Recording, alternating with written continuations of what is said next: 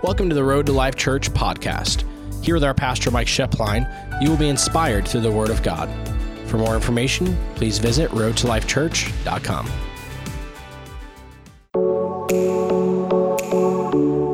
Um, hey, I want to greet everybody. If you're with us online, super good to have you. There's some people, and I we totally understand. We want people to kind of. Some people are like, "Hey, I'm just more comfortable at home." That's great. But I, I really like coming together. How many of you are with me on that? I like coming together. And we're praying for the day that Corona crazy is gone. And, um, but anyway, just, just want to say hey to everybody um, online. Is today what I want to teach on is, um, and I'm gonna, it's going to be a two week thing, but what I'm going to teach on is leading through crisis. Leading through crisis. And when you think about that statement, notice this guy right here. How many of you before have ever been mountain climbing? How many of you are mountain climbers or anything like that? Okay, well, I'm the only one. I enjoy it. My wife says to me sometimes I'm too risky. I'm trying to taper that back a little bit. But, um, but what I notice is that whenever you're mountain climbing, you typically can't see the full picture. All you can see is what's in front of you. And when you get to that one, there's usually another one behind it and another one behind it. And what, if you look at this guy looking at that mountain, is it's kind of like a crisis. A crisis or mountain climbing, it's hard, it's challenging, it's difficult. Many times it's uphill. And how many of you know, you know, my wife likes to bike ride and she likes to like, I don't mean like ride around the neighborhood. My wife likes to bike ride like 30, 40 miles. So if she gets you to bike ride, understand what she's thinking before you make that commitment. And so, but I just like this. I really like the downhill part. How many of you are with me on the bike ride downhill where it's just like, oh, this is awesome, the downhill ride? But what I have found is that to go downhill, you either have to go uphill first or you're going to have to go uphill later to get back where you need to go. In that in our lives sometimes is that it can be hard, it can be challenging, it can be difficult, and it can be uphill. And, and it's and really we could just call it crisis in our life. And I want to look at Jesus reading a prophecy about himself when he was starting his ministry. And it's in Luke chapter 4, verse 17 through verse 19. It says, The scroll of Isaiah the prophet was handed to him.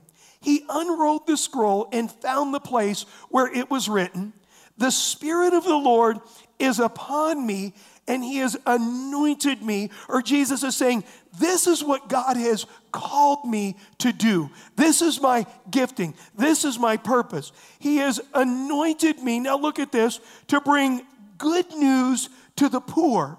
When you look at that word poor, a lot of times, especially in our American Western brain is poor to us is indicative of usually just financial. We stop and we look and we say, oh, you know, they don't have enough money or something along that line. And it could be, but when you look at it in the Greek, is it is a very broad term. It means more than that. And this is what it means according to the Thayers. It means the lowly, the afflicted, the destitute of Christian virtues or eternal rich and eternal riches.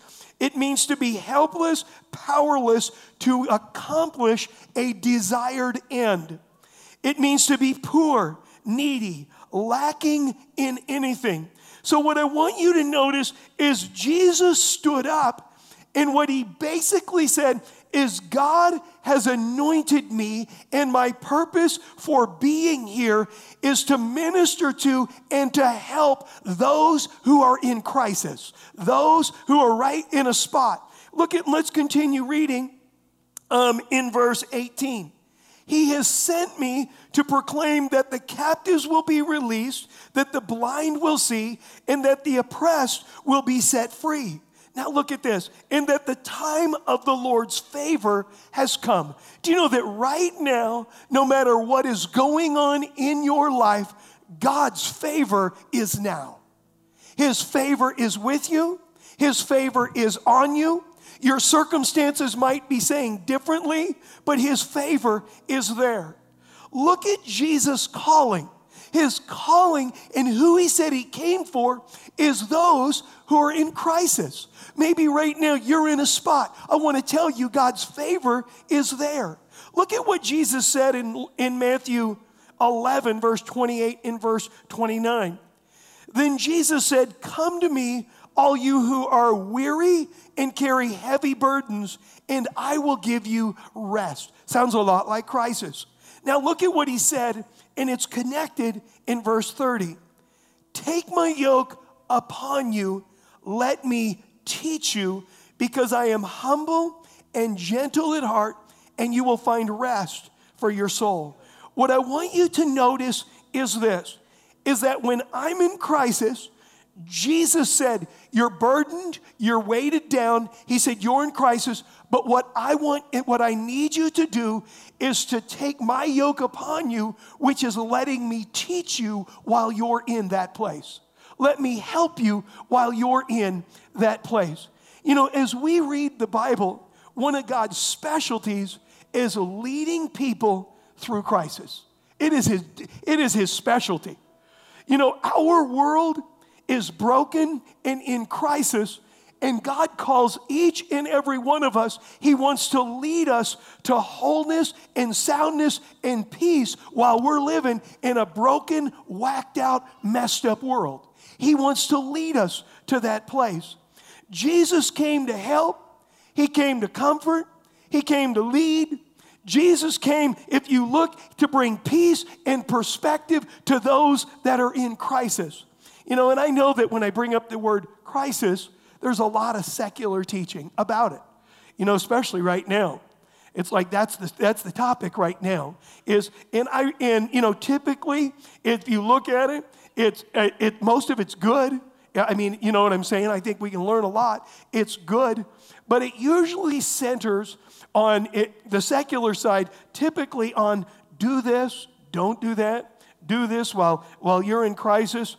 But if you look at the Bible, what you see with God is that God doesn't just talk about doing something, but He talks about being in us and equipping us to do. And I liken it to this Has anybody before ever run out of gas? Okay, look, comfort me. Put your hand up. Okay, you say you're calling me to lie. Okay, I'm done with that. I'm just going to tell you a quick story. Um, I drive a car, and the gas gauge, you never know really where the gas is. And what I mean by that is it could run out at an eighth of a tank, or it can run out at about a third of a tank. And you really don't know. So, what is the logic? Don't go below a half. Are you with me on that? Okay. But how many of you know where I'm going with this? Is I've run out of gas in my car. I'm like, it says a third of a tank. Shh. it says a third of a tank. How many of you are with me on that? Say a third of a tank. It's plenty of gas. The reason Mike is saying a lot is because I usually call him. Well, one time I'm driving, and how many of you just know your car? You know it. And all it did is just one little pop, and I'm like, says a third of a tank. Be. Pop, pop. I'm like, oh my gosh. So your brain immediately races to where is the next gas station? And what you try to do, or at least me, because I'm experienced, okay, is put the car in neutral and when it gets slows down a little bit, don't let it stop. It's way easier to push a rolling car than a moving car to get into the gas station. So I jump out and I'm pushing and you know and I'm a couple hundred yards from the gas station and lo and behold, some guys from church, some young bucks, spot me with a bunch of their friends, like 10 of them, jump out of their vehicles and they come running in behind my car and they start pushing. I'm like, oh, this is awesome. and they, they said this to me they said, get in, we'll push you to the gas station. And I'm like, let me tell you, realize this. When we're in crisis, and we're only open to the world's strategies and not open to God in our life, it's like pushing our car ourselves. But when we open to the Lord, He gives us the ability, He gives us peace, He gives us strength, He gives us something that taps in beyond. And it's like, okay, I'm still in crisis, but you know what? I've got a peace, I've got a faith, and I know that this is going to be okay. Are you with me on that? And that what it is, is I think you stop and you think about it in our life is he infuses and he instills a peace and a comfort and a strength that, in my opinion, is one of the biggest game changers. You know, in this COVID crisis, if you haven't noticed, the playing field changes about every week to 14 days. The experts come out and say, do this. And then in seven to 14 days, they flip the table and say, do this. And then a little while later, they say, do this. And it's just an ever changing. And, and when you think about it, is it's led to hardship in a lot of people's life and it's beyond hardship with some people is it has led many people to a place of crisis in their life where people's jobs are affected their families are affected their health is affected and everything is affected in their life you know right now if it's not that our country is in a political crisis right now it, you say, what do you mean? People can't even sit down and talk. They can't even sit down and talk. It's a civility crisis where people are just split into camps and they used to be able to sit down and talk about things, but they can't even be civil and have a conversation anymore. And they just kind of, everybody is just fragmented and split into camps. You know, sometimes in our life, you can stop and you can say, I think I'm doing the right thing. And it leads to a crisis in our life. You know, if, if that's not enough right now, there's a social injustice that has led to a crisis in our country. And that when you think about all of these things as Christians, there is this spectrum of thought. And what we need to do is we need to settle on God, on His Word, and what He says in our crisis, in our area of crisis. And what I can tell you is this God will not only see you through, but He'll use you to minister to other people that are in crisis. He'll, he'll use every one of us in our life. You know, but whenever, this is what I know, is whenever we go through crisis, Satan will always bring temptation that sounds good and even brings temporary relief and comfort, but the escape makes it a whole lot worse. It makes it way worse. And it's predictable that in every crisis, there is a temptation to do the easy thing rather than the right thing. And I believe that God is desiring to lead us in our crisis. All crisis is a tipping point into my next season, depending on how I respond. You know what psychologists tell us is they tell us this that every time we go through a major life change, the next 21 days or three weeks will determine the next three and a half years of our life. Whenever we go through a crisis, I'm in this, whatever, whatever, how I respond is going to determine the next three and a half years of my life.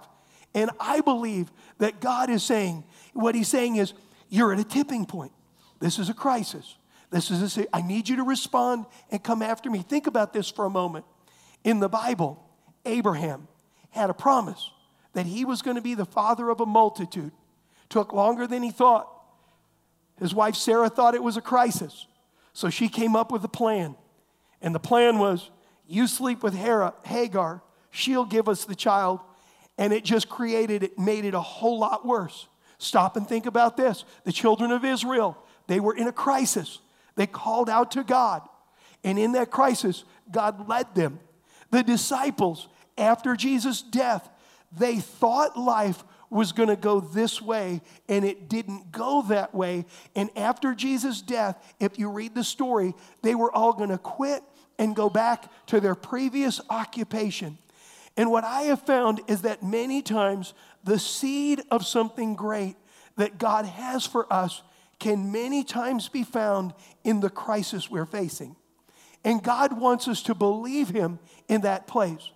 I know this that many of us sitting here today would have never come to God had it not been for a crisis in our life. We'd have never come to God had it not been for a crisis. This is what I can tell you as a pastor, is there are some people that their whole walk with life is ba- whole walk with God is based on crisis. It's like they get in a crisis, they call out to God, they commit their heart to God, God gets them out of the crisis, then they forget about God and they cycle and they make a bunch of dumb decisions, then they go back into crisis and then they cry out to God and then they cycle again and God gets them out of the crisis, they forget about God, they make dumb decisions, and it's almost like just this cycle of crisis. I believe in our life that what God is doing is that when you think about crisis, is there's different types of crisis in our life. Some of us right now, you might be, I'm just going to give you, there's more than this, but maybe you're in a capacity crisis in your life right now. Is you're beyond your capacity where you're at and you are just overdone. I am just maxed out. And I'm not, I, I mean, maybe you are, I get it, but I'm just going to maybe throw a thought out there. Do I need to grow or is this unsustainable. Where I just said, this, yeah, this is unsustainable. Is it just a season in your life? Is it God maybe saying to you, you know what, I've called you to do this, but your pain threshold is here. And in this crisis, you're going to learn to depend on me, and it's going to grow your pain threshold to where I've called you to be in your life. It's going to grow it in your life.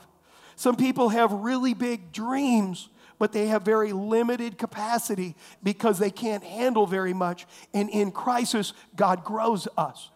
Sometimes in our life is we can have self-inflicted crisis where we have a part in the crisis. Maybe it was just an innocent accident or a mistake that you made and you said, Oh my gosh, now I'm facing crisis. Or maybe you're here and you say, You know, I've ignored principles and now I'm in crisis, and it's because I've ignored some principles that I should have listened to. Sometimes we can be in personal crisis that just springs up from nowhere, like right now in COVID. See, maybe you're here right now and you say, I'm not in crisis, but I know some people that are in crisis, and I am a very compassionate, empathetic person. And so when the people around me get in crisis, I tend to carry their crisis with me, and it kind of weighs me down because of what they're going through. Maybe you're here and you're leading a team, or you're, a, you're leading a business, or you're, you're leading your family, and your family is in crisis. And then there's other times that all three of them mount up on our life where we're like in a personal crisis, or maybe our team or our family is in crisis, or, and then all of a sudden, beyond that, is there's just a crisis all the way around us. And we're going to talk about that next week, where we're going to zero in on somebody that was in personal crisis, then their team turns again to in crisis, and then everything was taken away from them but what God did in their life. But what I want to do this week is I want to look in Acts 16 at the Apostle Paul when he was in crisis. And I want to look at three things. And the first one is going to be this what happened to them or their crisis? We're going to look and say, okay, this happened to them. But then we're going to look at their response in the crisis. Realize that when we're going through a crisis, the only thing we have control over is our response. That's the only thing we have control of. Have you ever been around somebody and they're in crisis and they're trying to control everybody else and everything else and they're making everybody miserable? Realize that when we go through crisis, the only thing we have control over is how we respond to that crisis. And if we respond right to the crisis, we sense God and we grow through that particular crisis. And so, and it affects everything. My response to crisis affects everything. And then the third thing we're going to see is that they trusted God and He moved them through it and passed it. And so I'm just going to start reading in Acts 16, verse 16. It said, It happened that as we were on our way to the place of prayer, we were met by a slave girl who had a spirit of divination. That is, a demonic spirit claiming to foretell the future and to discover hidden knowledge and she brought her owners a good profit by fortune telling.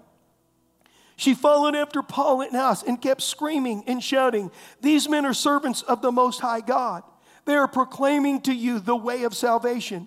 She continued doing this for several days. Then Paul, being greatly annoyed and worn out, turned and said to the spirit inside of her, I command you in the name of Jesus Christ as his representative to come out of her. And it came out at that very moment. But when her owners saw that their hope for profit was gone, they seized Paul and Silas, dragged them before the authorities in the marketplace where trials were held. And when they had brought them before the chief magistrates, they said, These men who are Jews are throwing our city into confusion and causing trouble. They are publicly teaching customs which are unlawful for us as Romans to accept or observe. Let me just say this that was a lie. Have you ever had somebody lie about you and it caused you to go through crisis and they told a lie? Okay, that's what that was their, their they lied about him. Look at what it says in verse 22. The crowd also joined in the attack against them, and the chief magistrates tore the, tore the robes off of them in order that Paul and Silas be beaten with rods. After striking them many times with the rods, they threw them into prison, commanding the jailer to guard them securely. He, having received such a strict command, threw them into the inner prison dungeon and fastened their feet in stocks in an agonizing position. Now, they have no control over the crisis that just happened, but what I want you to notice is verse 25 tells us a lot because verse 25 is their response in that crisis. But about midnight, when Paul and Silas were praying and singing hymns of praise to God, the prisoners were listening to them. If you read verse 26 on, what you find out is God showed up in a powerful way and in an instant way. I want to tell you this there are times that God will show up in an instant way, and there will, time, there will be times that God shows up in, in a progressive way, but God will always show up in our lives in a powerful way. But what He wants us to do is to respond right to the crisis that we are facing. He wants us to respond. And this is the first thing that we see is number one, is recognize and don't allow crisis lockups. You say, what do you mean by by a crisis lockup. We can look at them and we can make some assumptions of some things they didn't do. What a crisis lockup is this is ways of responding that we fall into that lock us up and hinder us from sensing God. We go into a crisis and we respond in a way. We have a pattern or a habit of responding in a way. And what it does is it hinders us from sensing God because of the way that we're reacting and responding responding.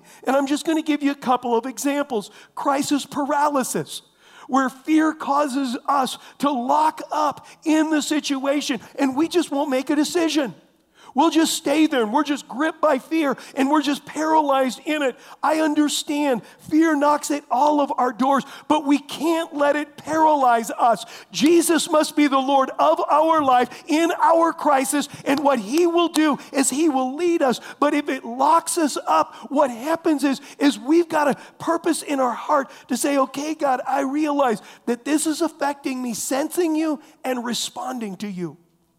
Crisis overstimulation, or I'll call it crisis anxiety, where we're just drip, we're just like, oh my gosh, I'm in a crisis, and we're just freaking out, flipping out. How many of you know what I'm saying? Okay, look, some of you looked at somebody next to you. Don't do that. Look straight ahead. Okay, is you know what I'm saying? Where people, it's just like, oh my gosh, you know, about um, about a month or a month and a half ago, um, and maybe you got the letter. But Micah's fiance tested positive for COVID with no symptoms whatsoever, zero symptoms. I was like, what? What?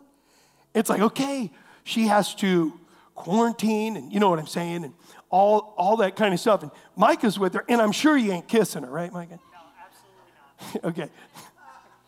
How many of you, how many of you, he needs to repent right now because you know he's lying? Okay. It's, um, Grace, I didn't mean to embarrass you, but anyway. So they're like, oh my gosh, what, what are we gonna, you know, what are we, you gotta quarantine, all this stuff. And, and Micah's like, well, I guess I'm moving out of my house and I'm moving back home with my parents. And, my, and Jill is like, Mikey's coming home. and she's like, and he goes, don't get used to it. He's like, I gotta, I gotta let Grace have my house because she's got a quarantine, you know, never had any symptoms, never had anything, nothing ever showed up, you know what I'm saying? But he came over to our house. But what it was, it was just like, okay, this is a crisis. How am I gonna respond? What is a practical way? The, the, so if you drove by his house and you're like, Grace's car's there and it's three o'clock in the morning. What's, you know, you, you know, you, you, know, you know what I'm saying? Some people, crisis criticalness. They go through a crisis and they just critical. They just get critical of everybody, everything. They just go negative. Next one, crisis faithlessness. They go through a crisis and they just, their faith just goes out the window. Somebody, oh, let's, I'm going to pray with you. Here's a scripture. Ah, oh, whatever. How many of you know what I'm saying? It's like, okay, that is going to affect you sensing God. Some people, crisis isolation. They go into a crisis and they isolate themselves. And the book of Proverbs says that they'll break out against all sound wisdom and judgment in their life. And what it is, is we've got to be intentional and self aware to grow past, look at our life. And I'm going to be honest, I think all of us sitting here today can maybe look at our life and say, I can see that I got a little bit of a propensity here. How many of you are with me on that? Where we just, okay, I can see that sometimes I've responded. We've got to be intentional and self aware and grow past that in our life, where we begin to put guardrails on our life and we stop and you say, What do you mean guardrails? Rails? Maybe a scripture or a passage or a promise from God's word in that area of our life, and maybe friends in our life that we that we know will help us to not fall into that. And I know it's hard, but it's hugely important. You know, whenever we're in pain, the tendency can be, God, what's going on? Number two is this is can I worship God in it and not blame him for it? Can I worship God in this crisis and not blame? Look at what they did is they worshiped God before anything changed in their life. 1 Thessalonians 5:18 says, "Be thankful in all circumstances, for this is God's will for you who belong to Christ Jesus." See, if I blame God for it, it's going to be really hard for me to trust him in it. And so I have to stop and just say it's going to be hard to worship. It's going to be hard to pray. It's going to be hard to read in my life. The next thing, number three, is this is humility gives me agility. Humility. You say, what do you mean by that? A humble attitude is basically what it says to God is God, you show me anything that you want to show me, and I'll adjust it or do anything you want me to do. That's humility where we just stop and say, God, I, I'm, I'm open. See, humility causes quick adjustments in our life. Where we just stop and say, I'm in a crisis, this is going on. It causes quick adjustments. They did the only thing that they could do in their situation. The only thing they could do is say, you know what, I'm in pain, I'm in this situation, but I'm going to worship God. And maybe right now you're here and you may you might not be able to do what you want to do, but what you can do is move closer to God in your situation. You can stop and say, you know what, I thought, I wanted, I'm in crisis. Right now, I what I know is I can worship God and it's going to move my heart closer to Him. It's going to move my sensitivity closer to Him. Number four is this is pick your amigos carefully. Pick your amigos carefully. You say, what do you mean by that? I want you to think about this for a moment. They're in jail, and they could have listened to the guards, they could have listened to the other prisoners, they could have listened to anybody else. And as Christians, sometimes we can put it like this Am I listening to people who love and know God, and I can look and see that? Sometimes we can be listening to what I call unbelieving believers unbelieving. They, they, they just don't believe. You know what I'm saying? Everything is about in the future. Everything is about when I finally get to heaven, it's going to be good. No, Jesus prayed, His kingdom come, His will be done on earth as it is in heaven, and I'm going to live in His best down here on the way to where I'm going. and that in our lives sometimes is that, that we need to really just stop and say, you know, have I been, is the people maybe that I've been listening to, have they been through a crisis and handled it well? I can look and say, oh, they've been through some crisis and they've handled it well. Do they have a heart and the experience that I need in my life right now? Because understand, they're going to determine, they're going to affect me. And the last one, number five, is this is crisis always reveals my previous diet. It always does. You say, what do you mean by that? Whenever we go through a crisis, what it reveals is how where we've been at spiritually. How committed my walk with the Lord, it reveals it. And that we should stop and look at it and say, God, I realize it right now. You're calling me to make adjustments. I remember, and I've told this story before, but I'm going to tell it again just because it fits.